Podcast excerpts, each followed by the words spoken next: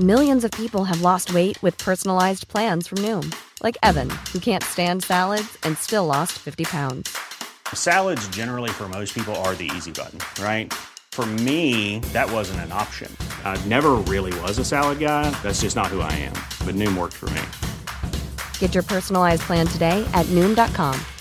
Real Noom user compensated to provide their story. In 4 weeks, the typical Noom user can expect to lose 1 to 2 pounds per week. Individual results may vary.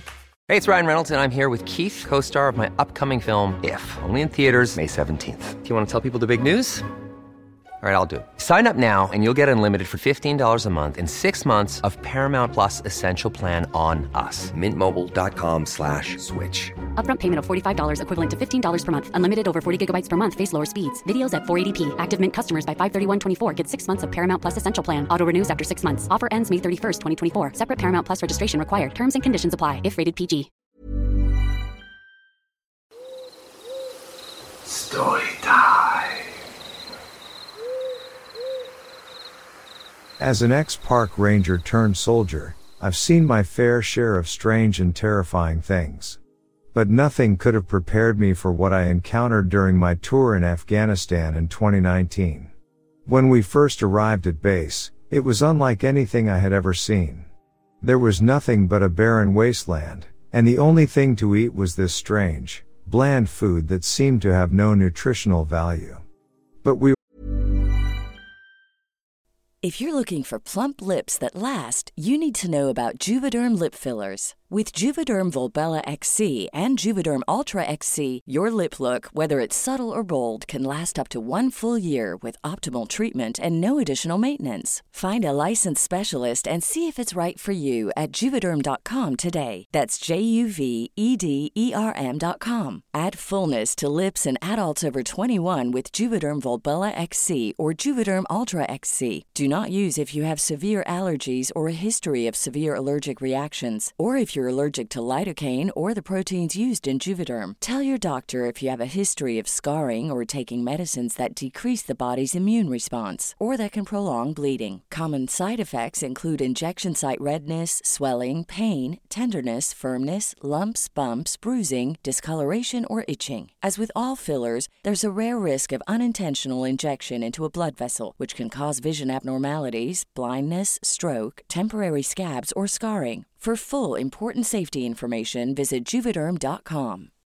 Millions of people have lost weight with personalized plans from Noom. Like Evan, who can't stand salads and still lost 50 pounds. Salads generally for most people are the easy button, right? For me, that wasn't an option. I never really was a salad guy. That's just not who I am. But Noom worked for me. Get your personalized plan today at Noom.com. Real Noom user compensated to provide their story. In 4 weeks, the typical Noom user can expect to lose 1 to 2 pounds per week. Individual results may vary. I'm Sandra, and I'm just the professional your small business was looking for. But you didn't hire me because you didn't use LinkedIn Jobs. LinkedIn has professionals you can't find anywhere else, including those who aren't actively looking for a new job, but might be open to the perfect role, like me.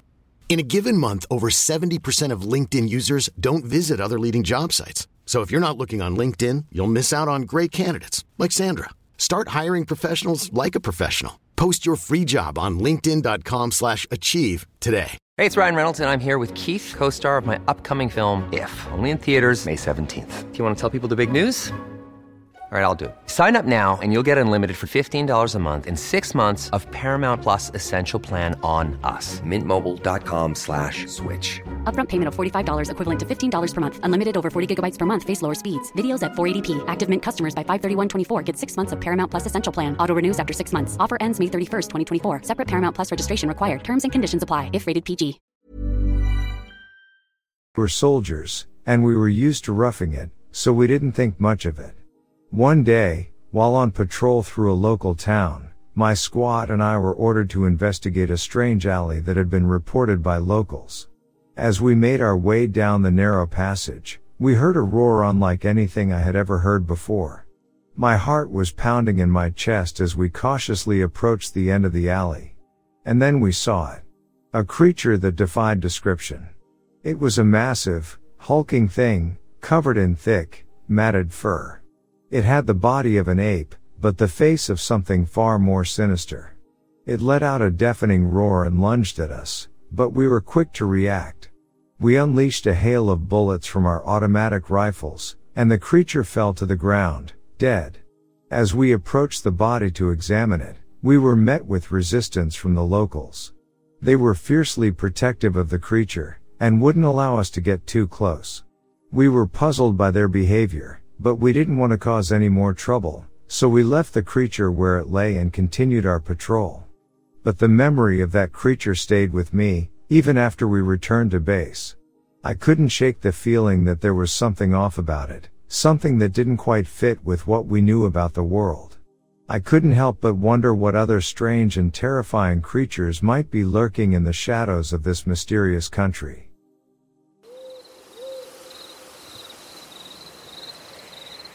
I was hiking in the woods with my boyfriend and we came to this really cool lake high up in the hills. I was gonna go for a swim after a scran and my boyfriend didn't fancy it, so went to scout the next leg of the walk. When I go to the water's edge, I see a dead sheep at the bottom and there is this horrible metallic smell like rust or blood coming from the bushes at the edge. It is so bad, like the water's prob stagnant, though it looked really clear, and I get dressed again and set off to find my boyfriend. Even though I didn't get my feet or clothes wet, the horrible smell is following me, like sometimes just a bit and sometimes really strong enough to make me feel like gagging, like thick in my throat. I climb up on the ridge to scout where my boyfriend is up to, see if I can catch up, save him walking back. I can see some of the path back, but there is no one on it. ATM.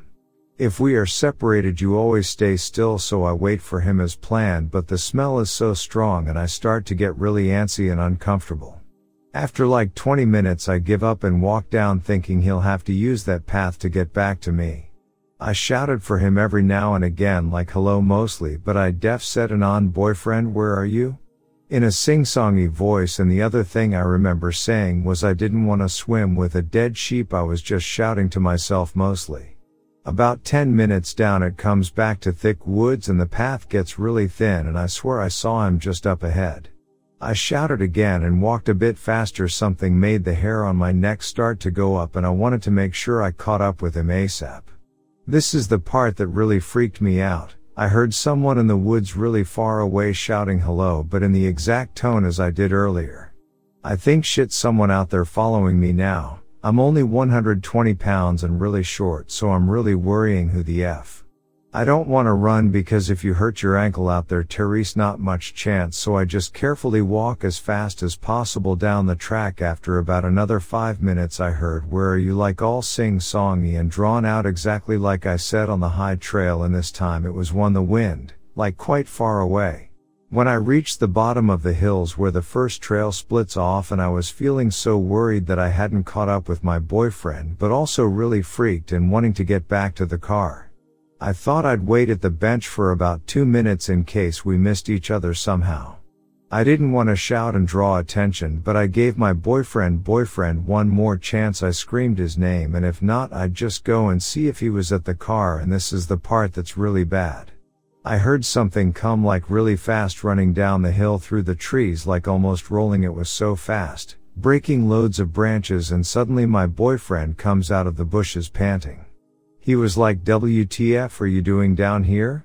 Apparently he was hiking back up the trail when he heard me shouting from in the woods saying hello and where are you. He walked away from the trail to find me and kept hearing snapping branches and thought he saw movement in the trees ahead. He said he started to get freaked when I was moving further away and taking him over the crest of the next hill along, and said I kept saying the same things over and over again.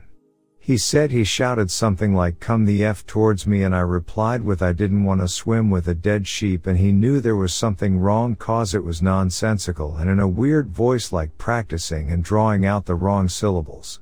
It was about then he heard me scream from bottom of the hill, and he said in that moment he just knew something was messed and he ran down the hill. We both took the trail down as fast as possible and were back to the car by dark and drove home so fast. My boyfriend to this day won't talk about it, but I think someone was trying to lure him into the woods. My best mate told me a story about goatmen and said I should ask on here, but I'm in the UK and we've never even heard of them here. What do you think?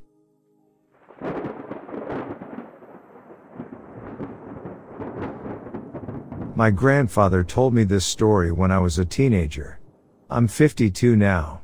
My granddad grew up in the woods of central New Brunswick, in a very remote area, where only survivalists go now. Their whole family lived out in the sticks. They lived by hunting, fishing, trapping, and some logging. Granddad said, when he was a teenager, he and his older brother, Duke, were up, in the early hours, checking trap lines, on an old motorbike. It was early fall. Frost was on the grass and early morning mist still hung around the forest edges. He was rolling cigarettes with his brother and they were out of matches, so they dipped a bit of cloth in the gas tank and ignited it off the coil wire, while Duke kicked the bike over. The sound of a bike being kicked over, without an ignition, is sort of like an animal call. That's how my granddad described it. Anyways, just as they started smoking their cigarettes, my grandfather noticed something bounding through the tree line, toward them. Granddad said it ran in a way a bear did, but it stopped several yards away from them and stood up, on its hind legs. It was still too far away to tell what it was, but they assumed it was a black bear because they are very common in New Brunswick. That's when it began walking, upright, toward them. As it got nearer, Granddad said it looked like a huge werewolf. His family origin was German, so this was not unknown. It got as close as 20 feet away from them and then began to eye them closely. It sniffed their smokes and then turned and hopped/ran back to the trees. Granddad said they were not scared. He said they were only shocked that such a creature was living in the woods. Granddad said it was taller than any man, had a huge head, evil eyes, long, upright ears, hands with long claws, and had hair all over its body. I can't remember what color he said its fur was, but he said it had wolf-like legs.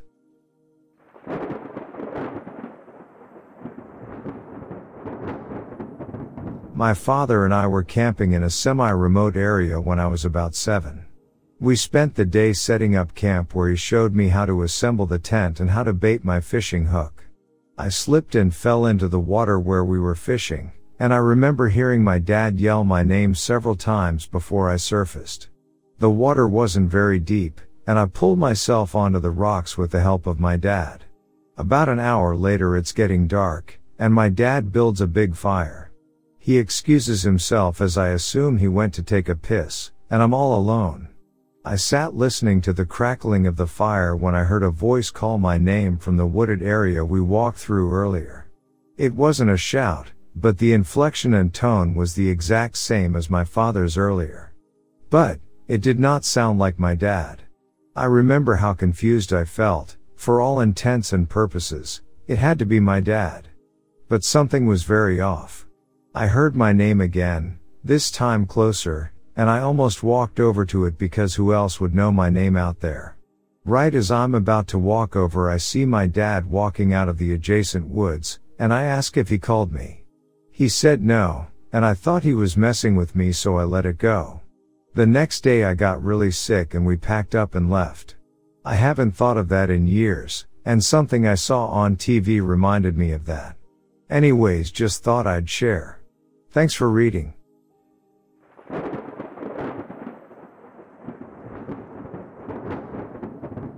I used to on a Bible quiz team in Texas. For those who don't know, trust me, I understand why people wouldn't. Bible quiz teams memorize chapters of the Bible and go to tournaments that quiz the participants on different aspects of the chapter and verses. If you get top 3 in the state nationals is next. We ended up the top of our state and won a trip to St. Louis, Missouri, all expenses paid. My dad went with us, which was awesome because my dad is a not super strict Christian and just came with us to hang out and chaperone. While we were at one tournament, he took the day to see our Cajun family who had moved up to St. Louis. He met us back at an ice cream parlor and looked sweaty and stressed. He pulled me aside and told me on his way back from seeing my tanta and uncle he was driving and a car kept tailgating him. He said he tapped the brakes and started to get pissed off like he normally does, but he had a bad feeling so he switched lanes to let them pass. The car pulled up to keep speed and he swears he saw a man with no face staring at him from the passenger's side of the other car. He said he felt sick and terrified. You have to understand, my dad is USMC Vietnam and has seen some pretty horrific things in his life. This situation freaked him out so much he asked me not to tell the team about it and to this day doesn't like to talk about it. He's pretty sensitive to paranormal occurrences, but this is one story he says still scares him. I didn't think about it until I heard similar stories and related the stories my great-grandma told. She was full-blooded Cherokee.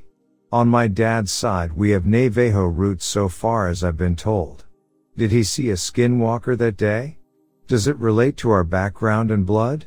I've always been curious and creeper out by this story.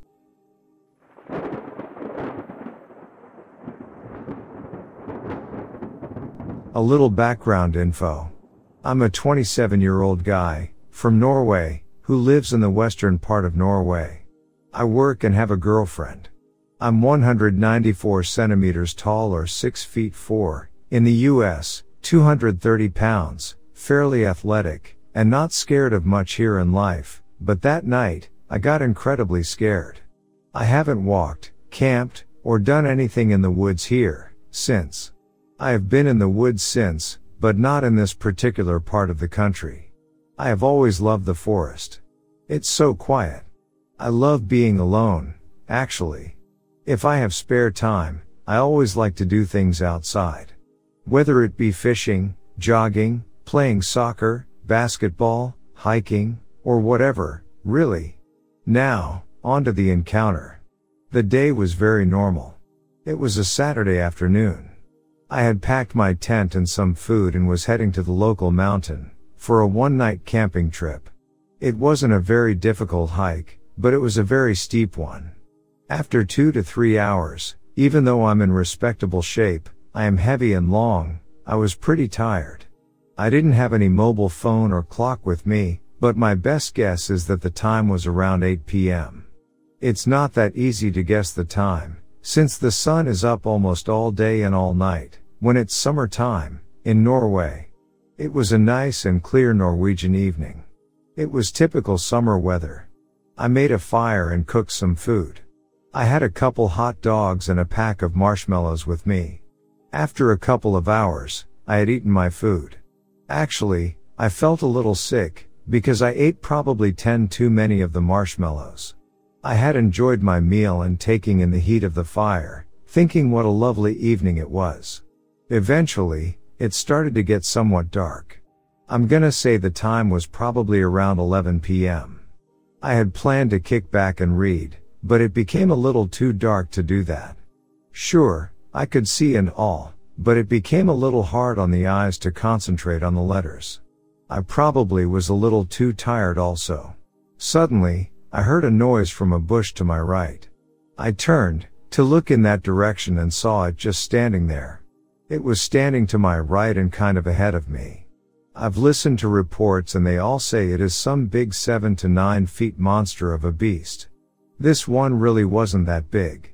I would say it was 6 feet, at the most, but it shook me hard. In one moment, I was enjoying a nice evening, by myself, and in the next moment, I felt extremely startled. It was breathing heavy, like a very tired man, but it sounded animal-like, wild and weird. It sounded like it had throat problems, or slime in his throat, or something. I really don't know how to describe it with writing. I was still sitting at this point and just looked at it. I believe I was actually frozen, in fear. I have never ever encountered anything other than a deer, in the woods.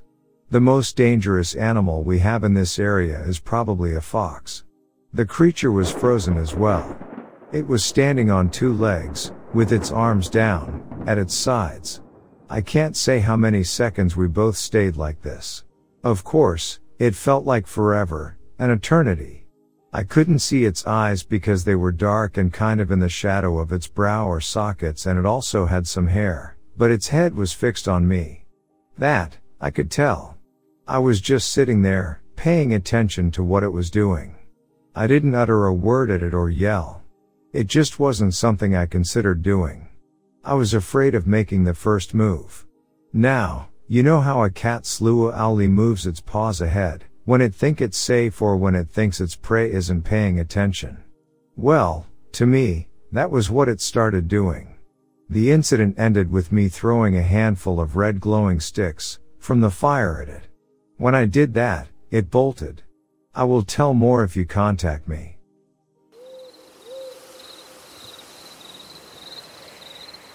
I'm a female, and this occurred 2 years ago when I was 18. This takes place in Maine. Every summer my family and I go up to camp in Dedham/Ellsworth, Maine. It's about a 3-hour drive from my house. The camp itself is about an hour from the nearest town. I've been going to this camp my entire life, my family owns it, and have never had an incident like this happen before. I was watching TV in the middle of the night, both of my brothers and my parents had gone to bed. I heard a noise coming from the kitchen, and realized that the dogs needed to go outside to do their business. So, I took my brother's 2 pit bulls and my Affenpinscher, tiny dog, outside after turning on the porch light. I walked around to the front yard and I let the dogs off leash. It's so incredibly dark in the woods in Maine that the porch light really only illuminated the porch and nothing else, so I tried to keep an eye on them. I was momentarily distracted when I saw a loon, wild bird, on the lake. When I looked back, I saw that the pit bulls were both looking at something in the woods. I couldn't see what it was, but I assumed they'd seen a squirrel or a raccoon. It was then that I realized I didn't see Alfie anywhere. She's an awfully small dog, and she's completely black. I called for her a few times, and heard some soft whimpering right where the dogs had been looking earlier.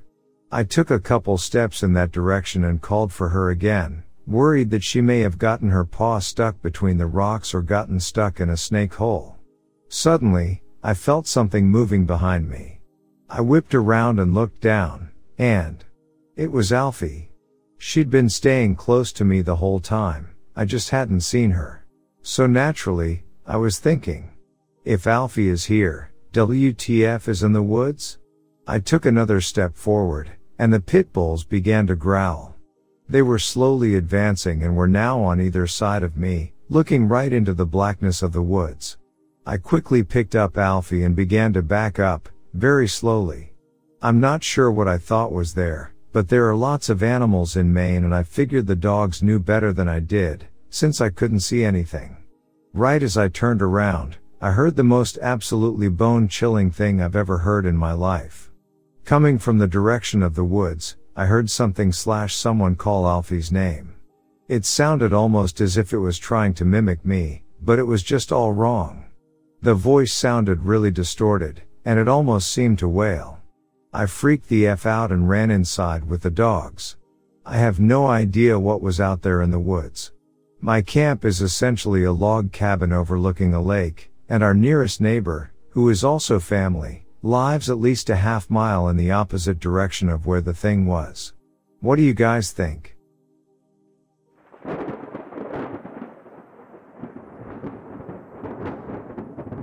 So let me start my story by giving you a little background. I grew up and live in West Texas.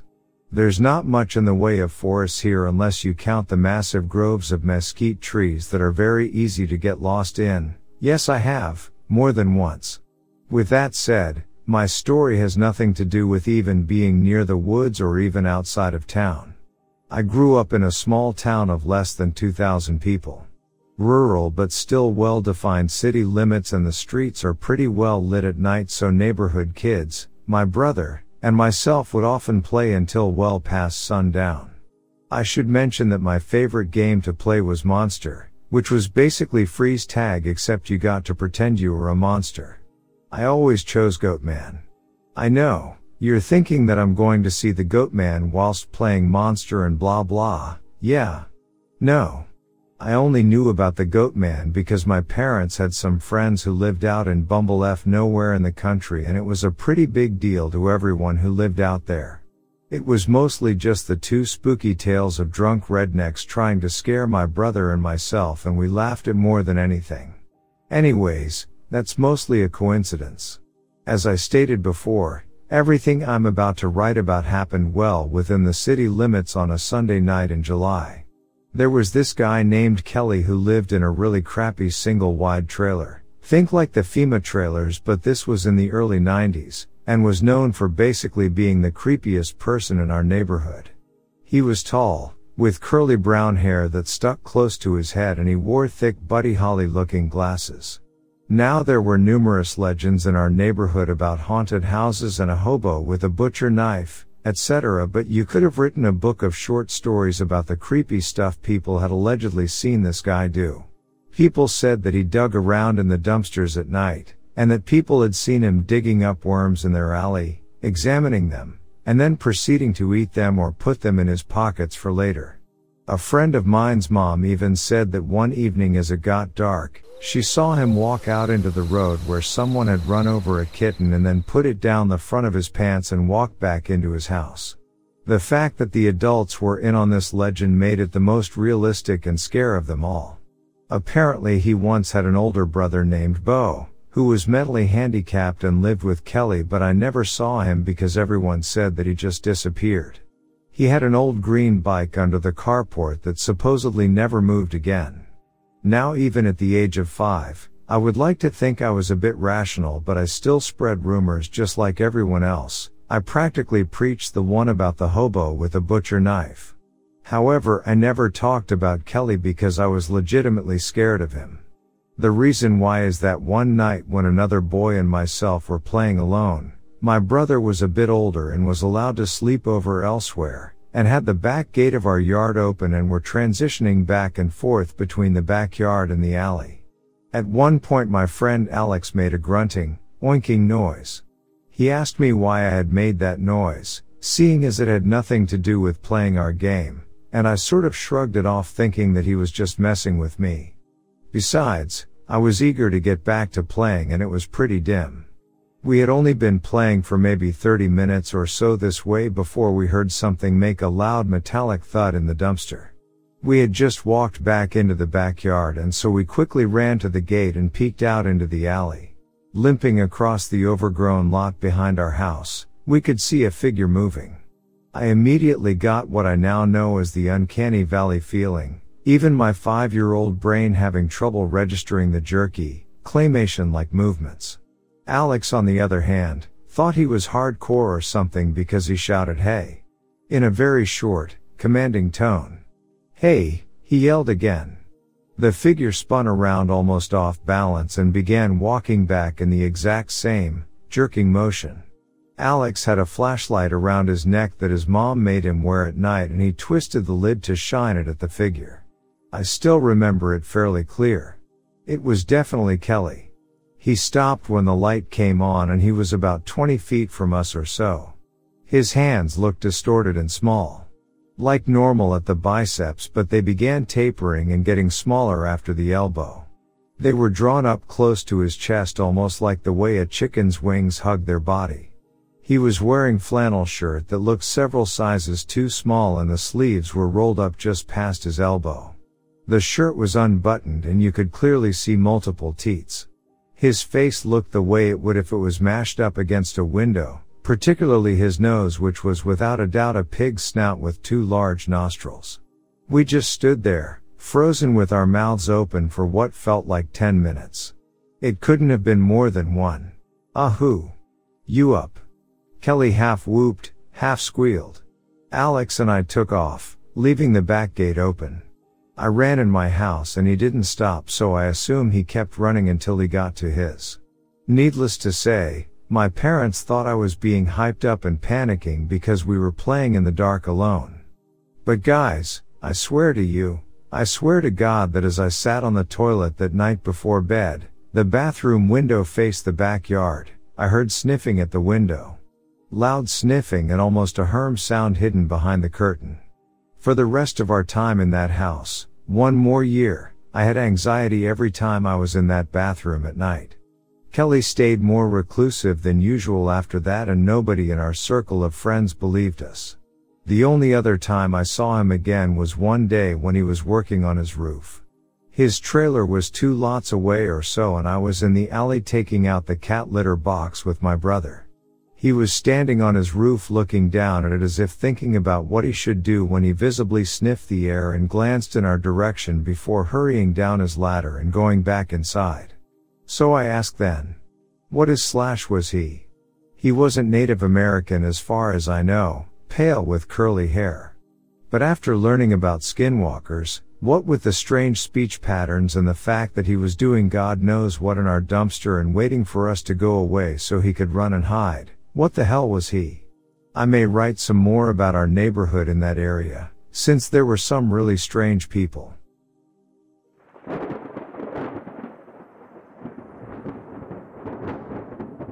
My name is Gabriel Santos Cabral. I am 20 years old now, and my encounter happened when I was 6 years old, turning 7. Back then, my family and I lived in a country stead, in Londrina, Paraná, Brazil. It wasn't a rural property, it was more like a country summer house, but in the city. The property was just outside the suburbs, in the northwestern part of the city, edging the city limits and nearing the country. It was an approximately 420 square meters, 502 square yards, piece of land, surrounded by 2-meter, 6.5-foot, walls, for more privacy. The house sat in a far corner of the property, with a good view of the surroundings, 90-95% view of the whole property from the front porch of the house. The region, northern Paraná, where the city lies, resembles southern Missouri or northeastern Kansas, but it's tropical, rather than temperate/subtropical. The city is a metropolitan area, with a population of 486,000 plus people. It would resemble Wichita, Kansas, or Kansas City, Minnesota. The landscape is fairly flat, with some hills. The scenery has little vegetation, with only some parks and nature preserves, none big enough to have a decent population of any medium/large animal species whatsoever. There are no bears in Brazil, and the largest predators found in the wild are the maned wolf, the southern South American cougar, and the Pantanal jaguar, none of which, really, could be identified as what I saw. My encounter was brief, but it was clear enough for me to make out the shape of the creature, its color, size, etc. So, onto the encounter. It was Friday, October 18, 2002. It was mid-spring, in the South Hemisphere, and that night, there was a full moon, with relatively cloudy skies. We had a dozen dogs on the property, which all slept together, in a large kennel, on the side of the house. They would be pretty quiet at night, but on that night, they were unsettled and spooked. One of the dogs managed to escape from the kennel and was desperately trying to get into the house. I was alone, with my mom, and she asked me to turn on the floodlights, outside the house and check out what the commotion was about. I did that and went to the front porch, to scan the area, trying to see what could have scared the dogs. Staring at the corner, where we had a mango tree, 90-120 meters, 98-130 yards, away, I saw this large, grayish creature running on all fours, avoiding the lights. It passed behind the mango tree and disappeared in the dark. As I saw it, I immediately identified it as being a werewolf, like that from the movie Bad Moon, 1996, but with a slightly larger head, thicker snout, and bulkier build. On its hind legs, it must have stood, at the very least, as tall as the property walls, 2 meters, or 6.5 feet, I stand 1.74 meter, or 5.7 feet, by the way. I froze for a few seconds, after seeing it. It was a brief sighting. It lasted 2 to 3 seconds, and as soon as I recovered from the shock, I sprinted as fast as I could, back into the house, locked all of the doors, and closed the windows, that were still open. I was familiarized with werewolf movies, back then. I was already aware of the impossibility of there being someone who could shapeshift into a monster, but what I saw was unmistakably similar to a werewolf. So, since that encounter, I started to believe in werewolves, only under the same concept of dogmen, which are natural, rather than supernatural, and look the way they do 24/7, a term which I only came across recently. And that is the encounter I had with a dog man. Just like in the US, where there are places where sightings are frequent, there are places in Brazil where they happen frequently too. In the US, it would be Elkhorn, Taylor, and Marshall, Texas. In Brazil, it would be Joanopolis and Três Lagoas. Joanopolis has had sightings of werewolves/dogmen ever since its foundation. Its first mayor was said to be a werewolf, back in the mid-late 1800s. The town is filled with werewolf references. Três Lagoas has had many sightings, ever since the late 1980s/early 1990s. There was a series of nights, in this small city, in the 1990s, where people claimed that a werewolf was roaming the streets, at night, after dark, trying to invade houses, climbing on roofs, and howling, all night long, scaring people's dogs, and attacking livestock. It really scared people. The state police began reinforcing night patrols and started investigating, assuming that someone was out at night, in a suit, scaring people. Some cryptozoologists even collected DNA samples. As it turned out, it wasn't human DNA or that of any known animal, and it certainly wasn't artificial hair from a suit.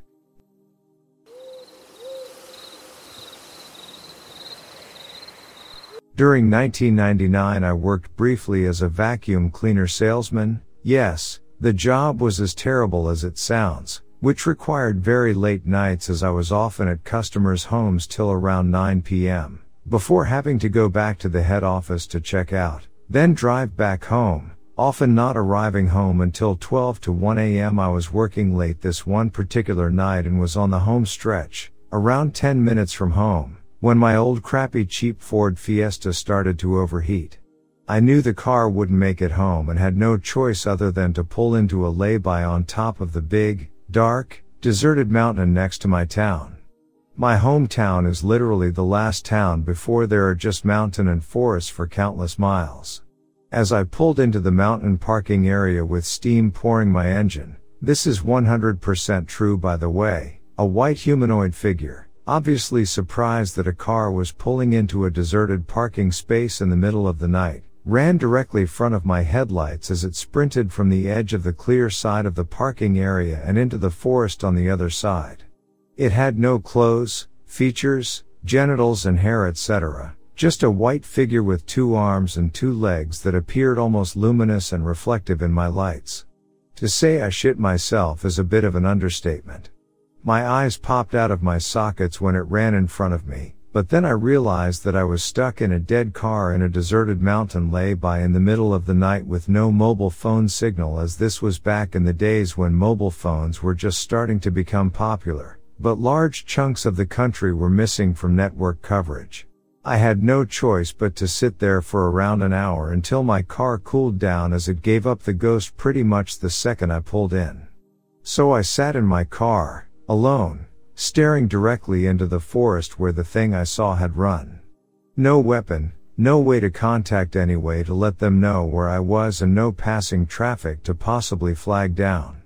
During my wait in the car, I obviously started to wonder what I had seen. I knew for a fact that I had actually seen something, and it was not a trick of the light, that much was clear.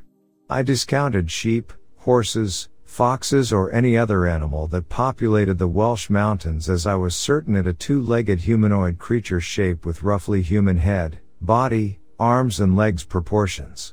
The obvious answer would have been that it was some very strange man who for some reason was wearing a white entire body stocking. Think Charlie's Green Man and It's Always Sunny, but since we were miles away from the nearest home and I was the only car around, it's highly unlikely that someone would have spent hours walking through thick forests just to hang out at a parking area in the middle of a forest wearing a unitard. Since I could rule out possible animals or humans, I had to consider the alternative, which isn't a nice thing to think about when you are stuck in a broken down car with this creature very possibly still outside. I didn't think it was aliens, as it was too tall compared to the classic look. While any type of apparition or ghost doesn't tend to run away from people when surprised. I'm not sure if there is some kind of Welsh version of a Wendigo, but if I had to categorize the encounter, this would be my number one choice. There was always talk of satanic rituals and witches practicing in the forest when I was a kid, and also of illegal bare-knuckle fights where people had been killed and buried there to cover up the crime, but I didn't think much of it at the time and always wrote it off to superstition and rumor. But now I'm not so sure. Eventually my car cooled down enough for me to limp back home. No one really believed me when I told them what I saw and are adamant that it was a sheep, but to this day I will swear that the creature I encountered was something different. I've been in the forest many times since camping, biking and hiking, and have never seen anything like that again, but whenever I go there I'm always aware of the possible presence of the goat.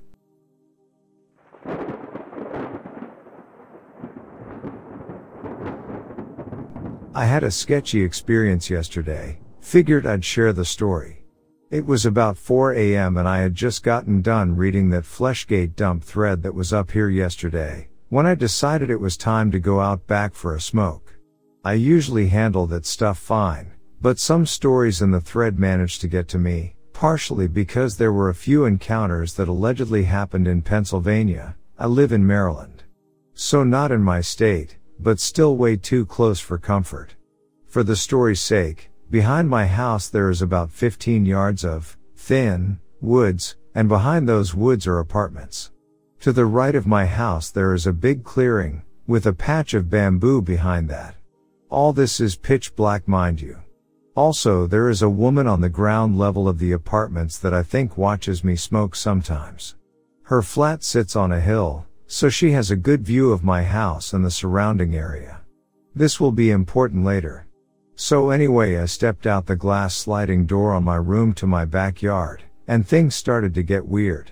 Once I got out there, I started to hear meowing coming from the bamboo. I have a cat, so part of me wanted to investigate.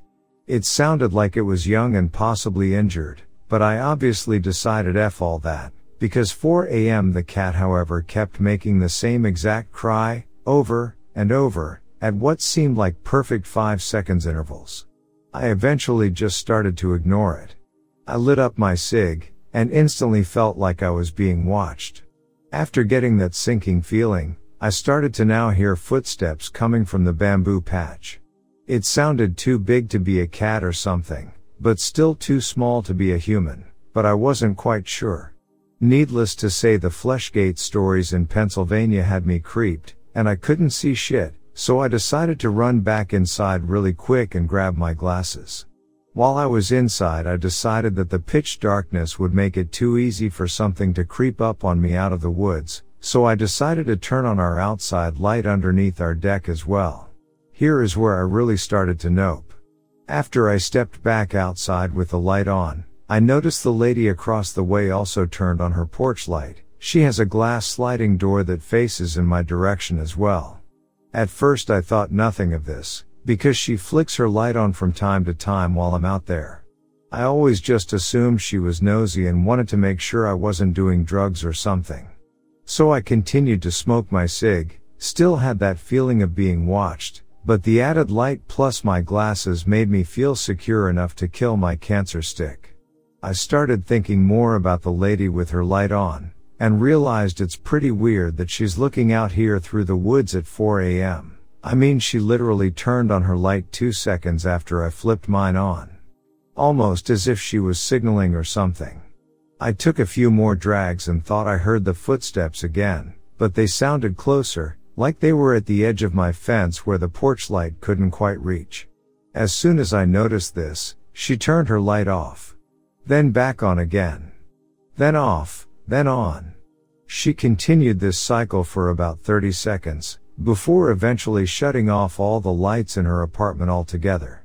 I thought about this weird pattern for a second, because she had never done that sort of thing before. Whenever I had been out there in the past, if she turned her light on, it simply stayed on until I went inside. She has never done this on, off, on before. I started to make a few connections in my head and right away thought of that urban legend where a lady unknowingly gets into her car with a killer in the backseat, and the asshole truck driver behind her keeps riding her bumper, while flashing his high beams to alert the woman to the danger. This made me nope the F out when I started to see the similarities. Was this supposedly nosy, middle-aged woman flashing her porch light at me to alert me to something that I didn't notice? I have about a 6 feet tall fence around my yard.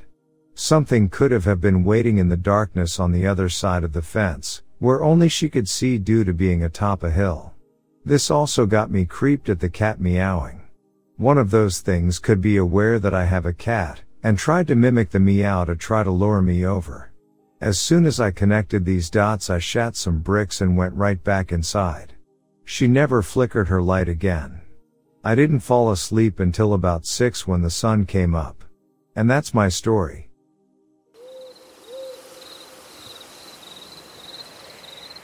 I lived in the Akatarawa Hills for a time. One night, I was outside with my then partner in the yard, which backed onto some hills. I was using a flashlight to point out star constellations in the sky when I heard a rustling noise. When I heard it, I shone my flashlight where I heard the noise coming from, and to our amazement, we saw a figure about 7 to 8 feet tall, with light creamy/gray, shaggy fur. It was upright, on 2 legs, and had its front paws/arms held upright, a bit like a kangaroo would. It had a face like a wolf, but I thought its snout was a bit longer. Its ears were like a wolf's too, and it had a longish tail, which was also covered in shaggy fur, that curved up. The creature was side on to us, so we couldn't see its eyes, teeth, or even see if the creature had seen us. It was walking quite slowly and disappeared into some trees. At that point, my partner went after it. He never found it, though. The sighting was approximately 30 feet away from me. I never saw it again, but to be honest, I didn't look too hard either, as I was a bit freaked out.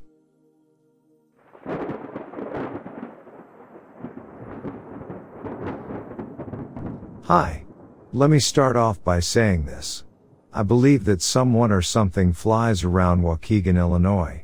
It was August 2020. My father had just passed away, and the lakefront will always be a big part of our lives. From a kid until my 30s. I've lived by the lake, and it has always had a strange feeling to it. My mother, 2 nieces, and 2 nephews were with us, and we decided to go to another side of where you normally go to the lake, just as something different.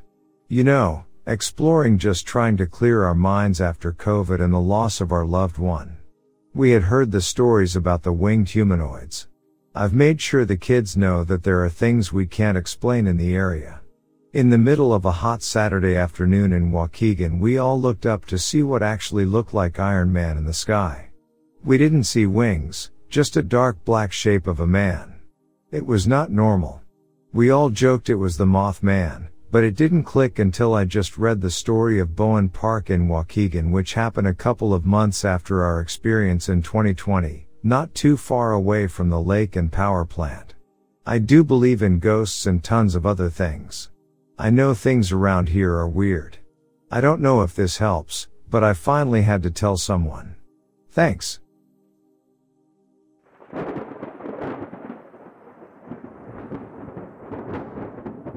My parents own a cabin in the woods of Virginia. Shortly after purchasing it, both my mother and sister told me they thought the cabin was haunted. I didn't laugh, but I laughed to myself. I don't believe in that sort of thing. They said that they would lock the door at night and wake up in the morning, and the door would be sitting wide open. My sister said she thought someone was pranking them, and even accused me of driving 2.5 hours into the countryside to prank them, then turn around and drive 2.5 hours home. No, I did not do that. So I dismissed their silliness. So about a year or 2 later, I decided it would be cool to visit the cabin during the winter. Everyone waited until good weather to go. I had just bought a Jeep, and it was supposed to snow a few inches, so it seemed like a fun adventure. I drove to the cabin, and it was starting to lightly snow when I arrived. It was very cold inside, and out at 12 degrees Fahrenheit I lit the wood stove and stoked it up to warm up the place up, and it was taking forever. I got the temperature up to about 35 indoors and decided to go to bed. So, remembering the stories about the door, I checked both doors, locked them and pulled hard on the knobs to ensure they were actually locked while laughing to myself. I put an extra quilt on the bed, crawled into the freezing bed, which warmed up quickly, and fell asleep. I had this nightmare that I woke up and the cabin was incredibly cold, so I walked from the bedroom to the living area to relight the wood stove, and the door was sitting open. I turned to my right and there was a 7-foot-tall humanoid creature which had an exoskeleton like an insect. Its eyes were red and its knees bent opposite of humans, like some birds. The nightmare startled me awake. I was laying there in bed for a moment and I realized that the room was incredibly cold. I got up to go check the fire, and when I stepped into the living area, the door was sitting wide open and snow had blown in on the floor. Remembering the dream and the creature, the area where the creature stood was pitch black dark. I frantically fumbled for the light switch and the lights came on and nothing was there. I got dressed and walked to the door and looked at the snow. There were no footprints of any kind in or outside the cabin door. I'd like to add that at no time did we ever arrive at the cabin to find the door open. The door opened only when people were staying in the cabin. It also was not dependent on the fire being lit. One of my theories was it was heat expansion, but my family stayed there during nice weather and rarely lit a fire. I never stayed alone in the cabin again.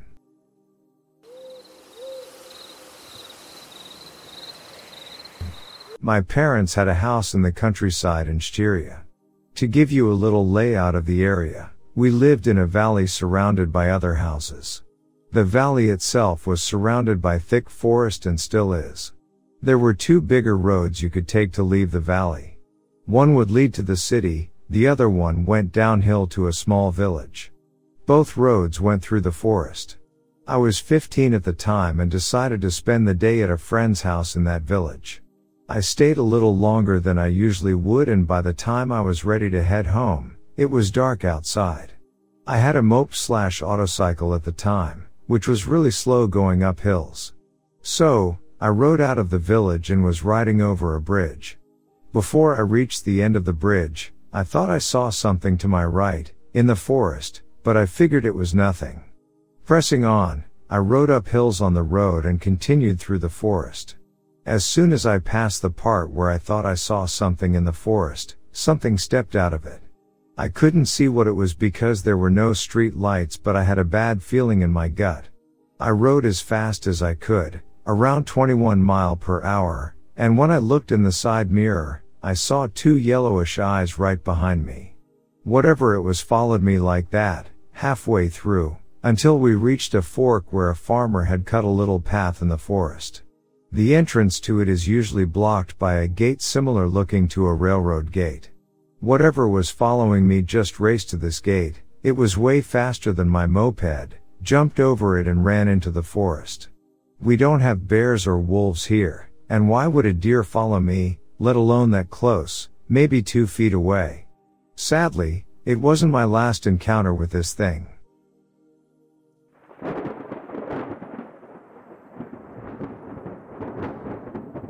A couple weeks ago, my sister and her boyfriend were surfing the internet, watching videos on astronauts seeing UFOs and other theories surrounding aliens, such as plane pilots encountering UFOs. My sister is a huge believer in anything paranormal. That must be where I got it from. About 4 nights ago, my sister and her boyfriend went out to smoke a cigarette around 2:30 a.m. They were looking up at the moon and talking about how those astronauts in the videos they watched weeks ago really have no reason to lie about UFO sightings and how crazy it must have been for them. Within less than 5 seconds of talking about that out loud, they were peering up in the sky and saw an orb-like bright light. Was so bright the light illuminated their faces as if in the presence of fireworks. It was going upwards in the sky, not in a completely straight path, but was swerving a little and going upwards. There were a few spark-like elements coming from the bottom of the craft, and the craft itself was visible for about 3 seconds before it completely disappeared. The craft was completely silent and appeared pretty close, way too close to be a plane or some type of shooting star. They thought it could have been a comet, but also too close to be that. or a meteor landing on Earth, but it was traveling upward and also disappeared. My sister said the size of it was about the size of a streetlight from the ground's point of view, but she couldn't make out the shape of the object because it was so bright. It was close to them that they narrowed it down to being a UFO. Both she and her boyfriend saw it, which means one of them wasn't hallucinating. They were pretty scared, considering the fact that just seconds before the UFO appeared they were talking about alien encounters. They felt as if whatever it was heard them talking about that and wanted to prove their existence. It was more than just a coincidence. They went inside afterward stunned, not believing or knowing exactly what they saw. My sister admitted to me that she thought it was cool to finally see a UFO for the first time. After about 45 minutes, her boyfriend wanted another cigarette, and as hesitant as they were to go back outside, they went anyway. After about 2 minutes of being outside the second time, a black sedan SUV pulled up across the street, seemingly out of nowhere with absolutely no sounds. A man in all black came out and opened the trunk of the SUV, turned around, and began to stare at them. They could tell he was dressed in black but couldn't make out his face. Within seconds of this, she and her boyfriend noticed two other men in black standing at the end of the street, one house down from where they lived, kind of swaying back and forth as if they were trying to make out who or what they were. It seemed as if they were more intrigued by seeing my sister and her boyfriend than they were to see the men in black. My sister described them as also wearing all black attire, and couldn't see their faces or even their skin color despite being only one house down from where they were standing. They were all blurred out and did not have distinct facial features. It was also almost 3:30 a.m. at this point. The men in black weren't talking to each other, smoking, or doing anything that made sense. They were just staring at them, as was the guy with the trunk open to his SUV across the street. She said it gave her a very fearful, ominous impression. As soon as that happened, she grabbed her boyfriend's hand and sprinted inside the house, fearing that if she wasn't physically touching him, he could have mysteriously disappeared somewhere behind her as they were running. She has not been able to sleep, turn off any lights, and doesn't feel safe being alone. She tried contacting the police authorities, but they basically told her they only take crime reports and not UFO reports. My sister said this is the scariest thing she has ever encountered. The UFO sighting was scary enough, but the strange men in black who just so happened to be staring at them so late in the middle of the night was even more terrifying. People had asked her why she didn't record the men with her phone, and she said she was way too scared to stick around to find out what would happen if she did. What was the strange UFO she spotted in the sky with her boyfriend? And who were the men in black who happened to appear in the same area within less than an hour? If anyone has had a similar experience or encounter, please let us know.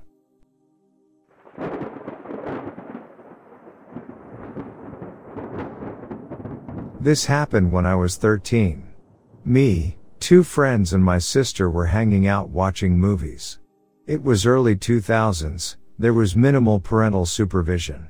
At about 11 p.m. we decided to walk down to the beach, about 10 minutes walk from our house. We're walking along an elevated track that runs parallel to the beachfront. We approach a boat ramp with a few lights and a car park. No cars, no one else around. As we start to descend a hill towards the car park, one of us notices a woman there, probably 150 meters from us. She's down there dancing, spinning under the lights. Something's not right about her. We notice that where her tits should be there's a large single hump. She hasn't noticed us yet, so we creep a bit closer. She's all dressed in black, long black hair, short. Definitely one single rounded front hump. Suddenly she is alert to us. She scrambles into some rocks and bushes and we lose sight of her. Oh well, we think probably some crackhead. We hang at the boat ramp for a bit and look around for the woman, but she's gone. We head back the way we came and then bam, she's standing 10 meters in front of us staring at us. We stop dead silent staring back at her. Suddenly she scrambles into the bushes. Not on all fours, I don't think, but she moves quick and it's dark on the track. This happens a couple more times and we're still feeling okay, freaked out but not shitting it. There's four of us after all. Then we approach a pylon and there hanging from it is a ratty, homemade looking, massive single cup bra. We all lose our minds, race home screaming. To this day I don't know exactly who/what she was.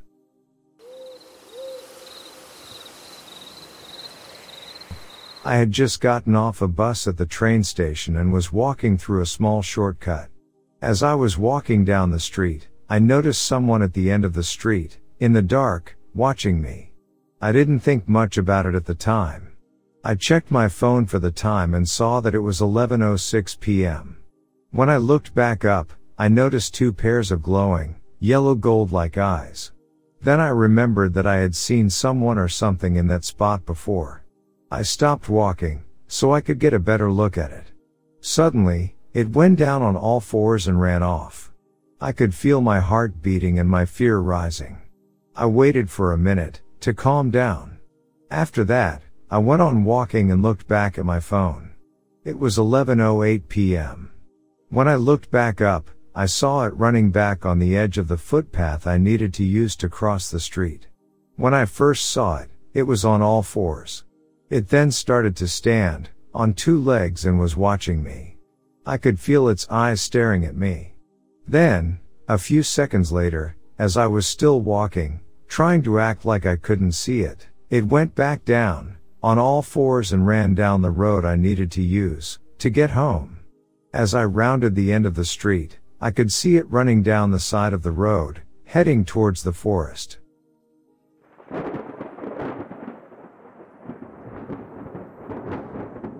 When I was still in elementary school, me and my family used to spend all summer at my great uncle's house.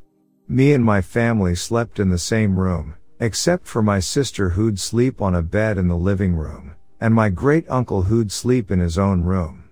That one was a pretty normal day. We went to the beach, we ate some pizza, and then, at around 10 p.m. we all went to sleep. At around 4 a.m. I suddenly woke up, because someone was throwing things around in the kitchen, plastic cups, containers, food etc. The door was open so I was able to see the light coming from the kitchen, so when I had enough of all that noise I got up from the bed. At first something seemed off. I thought I was having some sort of strange dream, and as any rational kid would do, I tried to see if I could bend fire. Who wouldn't want a fire bend, right? I couldn't. I wasn't dreaming. My father wasn't in his bed, but I didn't care much since maybe he was just in the bathroom. My great uncle was fairly old, and had trouble sleeping at night, so I thought he just went into the kitchen to get some water. Uncle? Are you alright? All this noise woke me up, I said while making my way to the kitchen. To my surprise the room was empty. But the light was on, and the fridge was open, with a can of Coke laying in front of it. What? I thought. I looked up to the shelf that was to my right, and I saw what was making that noise. Some sort of short creature, around 30 centimeters tall, a gnome you'd say, was looking at me, terrified. He was terrified because I saw him. I thought to myself, he's going to hurt me, better if I faked a faint. And so I did. After a couple of seconds I opened my eyes, and I saw that I wasn't on the kitchen floor anymore. I was in a strange colorful tunnel. I got scared again and closed my eyes one more time. After a minute that felt like eternity, I reopened them, and I was laying in my bed. There were still sounds coming from the kitchen, but I was scared and just waited for them to stop. And before sunrise, they did. That wasn't the only encounter I had with that dude.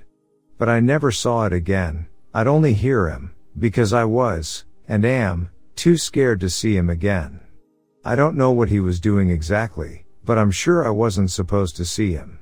I know it sounds crazy, but feel free to ask me anything about this.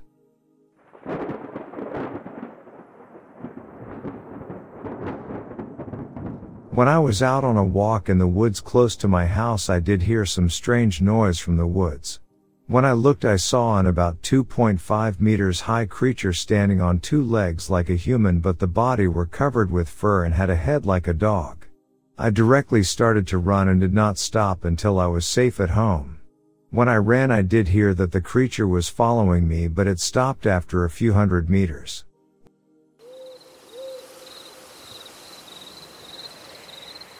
It was a large dog, but it didn't quite match the typical description of a dog man. It looked fake, like someone put on a costume. It looked like a cross between a domestic dog breed and a wild dog. Its belly was brown, but the rest of the fur on its body was mostly black. It was kind of fluffy and had hair on the tips of its ears. The reason why I described it as being dog man-like is because it almost fit the appearance. It had huge paws, with claws. I once saw a bear, and this thing's paws were about the same size as a bear's paws. This thing stood up on 2 feet as I drove by. I was curious and wanted to pull over and get a better look at it, but the driver behind me must have been scared because he rear-ended me and maintained speed after I switched to the emergency park lane. I slowly started to brake, but he honked and I gave up trying to stop. My plan was to stop and try to take a picture, then drive off as fast as I could. I saw this thing between Elk Point and Vermilion.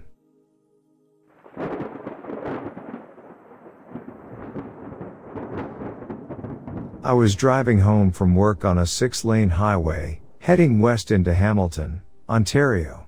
As I drove, on my side of the highway, I saw a dog cross from the left side to the right. That area is full of trees, bushes, channels, and ravines of water that are offshoots of Lake Ontario. When I saw the dog, it was approximately half of a kilometer ahead of me. The astonishing aspect of this dog, I'm certain it was a dog, was that its length from nose to rump, excluding its tail, covered almost the full width of the lane. 8 feet. Where it was heading was back into a small valley filled with heavy forestation and a ravine. I couldn't believe a dog could grow to that size. I still remind my boyfriend of this occasionally. I have no witnesses.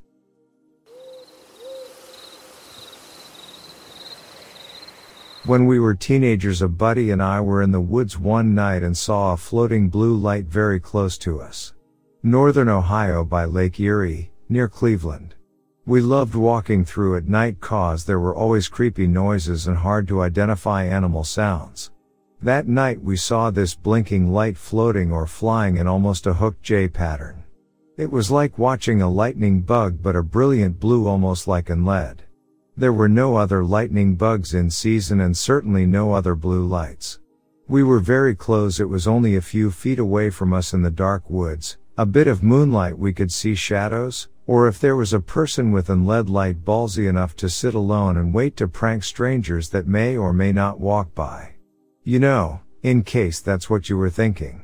We watched in amazement and disbelief for a few moments and then heard what seemed like an extremely high-pitched giggle. Again, young little girl hiding in woods at night to prank people? I don't think so, which then we both ran out of the woods as fast as we could. Anyone know of any blue bioluminescent flying giggling insects in North America?